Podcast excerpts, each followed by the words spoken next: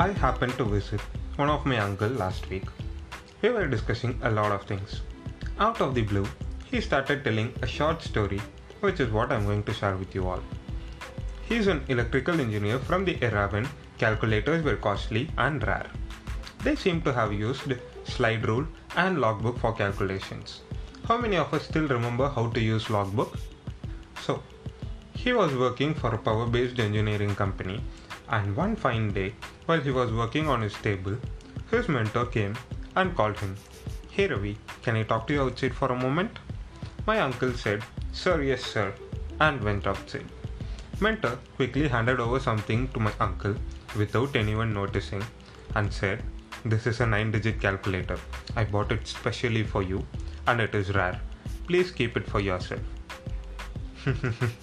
See the tech growth today and back when 9 digit calculators were rare. Wow, that's an amazing development, right? Welcome to the ninth episode of Forgotten Memories. This episode is technology special. If you haven't listened to any of my previous episodes, please click on my podcast named Krish Narrations above and do sure listen to them. If you are better comfortable to listen in Tamil, this series is bilingual. Please do find the Tamil version of each episode and do sure listen to them. Coming back to the episode, how many of us remember that the technology grew with us? I'll share what all I remember about my memories with computer. A small recap of what we already spoke in my 7th episode. Dave and Prince of Persia games, shortcut usage and email ID creation. I have to be very honest here. Today I work for an internet company, but until we got internet at home, I would spend all the half an hour's time in the internet center for nothing. Clearly nothing. what an irony, right? So, apart from Dave, what other games were serious? Mm, Road Rash. I would never miss to kick and drag the player next to me. And the next is all the Microsoft games, particularly Minesweeper, Pinball, Hearts. we cannot forget, right? All these games were the real deal. This is the very beginning and when we didn't know what a computer could actually do. Before getting introduced to any game, the first ever thing anyone would have introduced to is MS Paint. We would have thought ourselves as a great artist and drew crap. Those MS Paint sessions would have very well told what a lousy artist we would become. if you use only shapes and not freehand drawing, you can build a nice house or a mountain or even a car. Things have changed. This generation kids draw on tablets using fingers or digital pens instead of mouse. And I should say, they get better results than what we got back then with MS Paint and ball mouse. Impressive, right?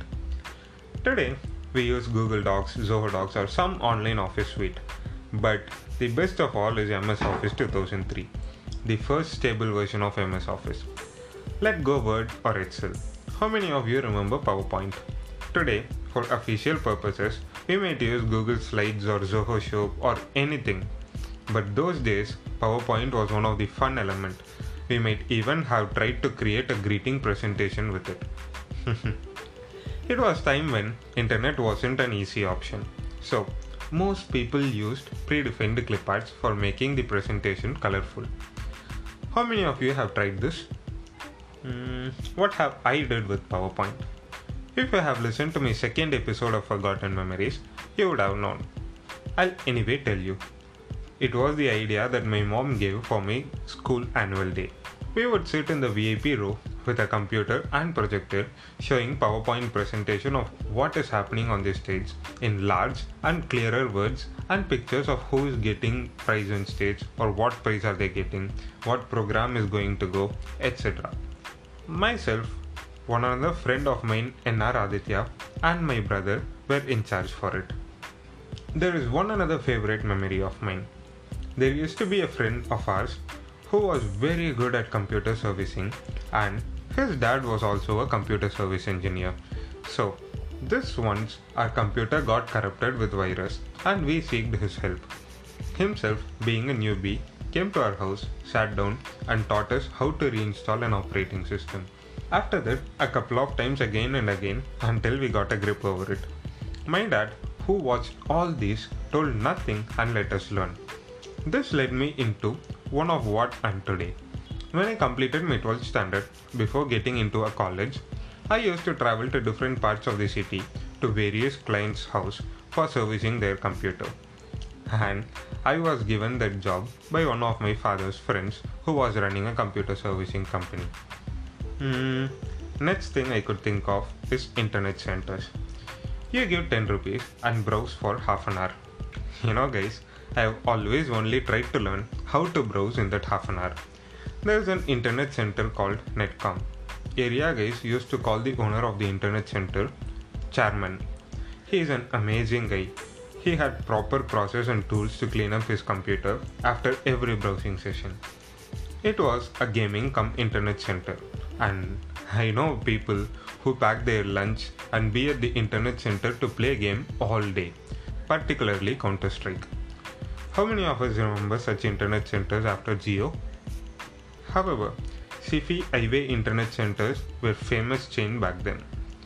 Oh, by the way, speaking of Jio, let's rewind a little far. This period is when computers were a rare thing to me. Remember the uncle about whom I spoke in the beginning? He had one. So, I went to his home and my cousins were interestingly looking up something on the internet. I just went and stood near to them. I might have been studying 5th or 6th standard. I was asking a lot of questions and I was even asking for an opportunity to check my email. They were like, we'll check in turns after their browsing is over. While all this was happening, a call came to their landline and certainly landline was a rare thing for me as well. Like I said, there was no phone at my home until our first borrowed cell phone. So, when it rang, I quickly attend the call in fraction of second before they could shout, Don't pick up the call, man! no, they weren't avoiding anyone's call. It's just that if you pick up the phone call, the internet connection goes off. And they were in the edge of completing some download. It was an old dial up modem where a line can be used only once. So either you pick up the cell phone or you browse on the internet. Alright, one another memory. Favorite one. of course, all my memories are favorite one to me. At our home, we are prone to listening to FM even today. So, most songs we listen would be first through FM radio. The internet centers were costly and had a special payment for downloading songs. One of my friend Arun should still remember that he used to go to Netcom, pay some money to get the songs that the internet center has already downloaded. That is a pirated version of the song though. so yes, luckily at that time my dad bought us a digital camera. It was some 6.4 megapixel and 8000 rupees if I am not wrong. Trust me guys, 8000 rupees was way costly purchase. So what we would do is wait for Saturday countdown shows in FM by evening 6 o'clock and keep our camera in hand. When the song plays, we will video record the FM and transfer it to our computer. Now, we can only put it in a list if it is an MP3 file. So, here I'm going to tell about a couple of softwares which most of us would have encountered.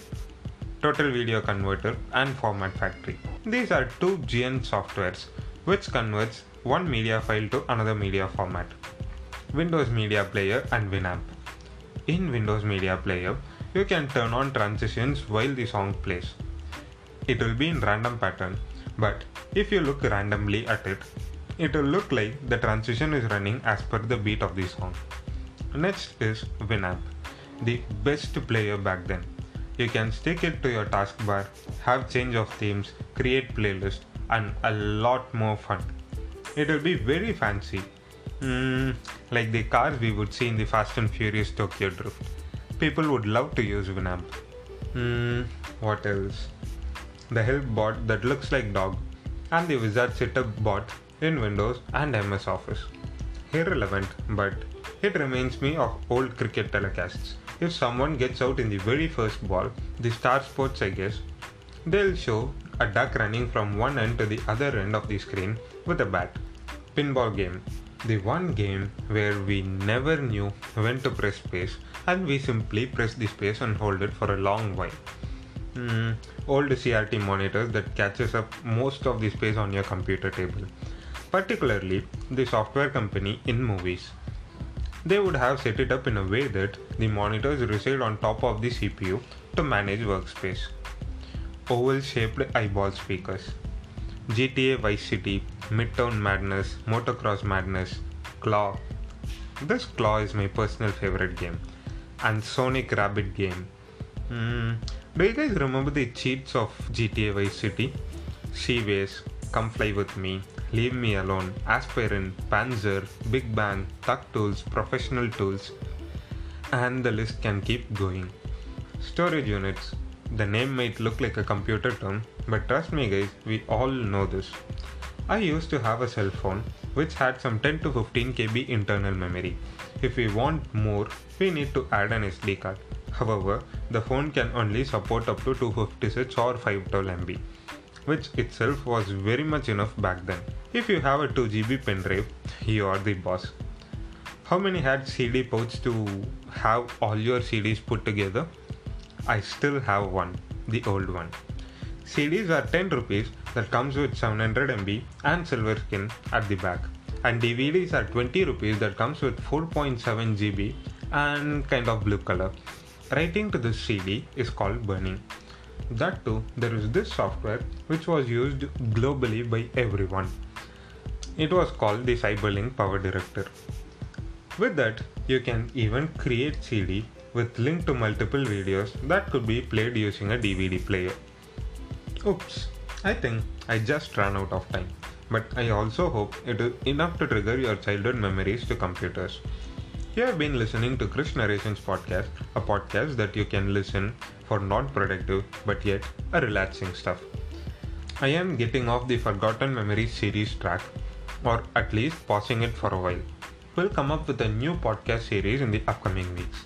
Please do stay tuned. Until then, signing off, your Kesava Krishnan.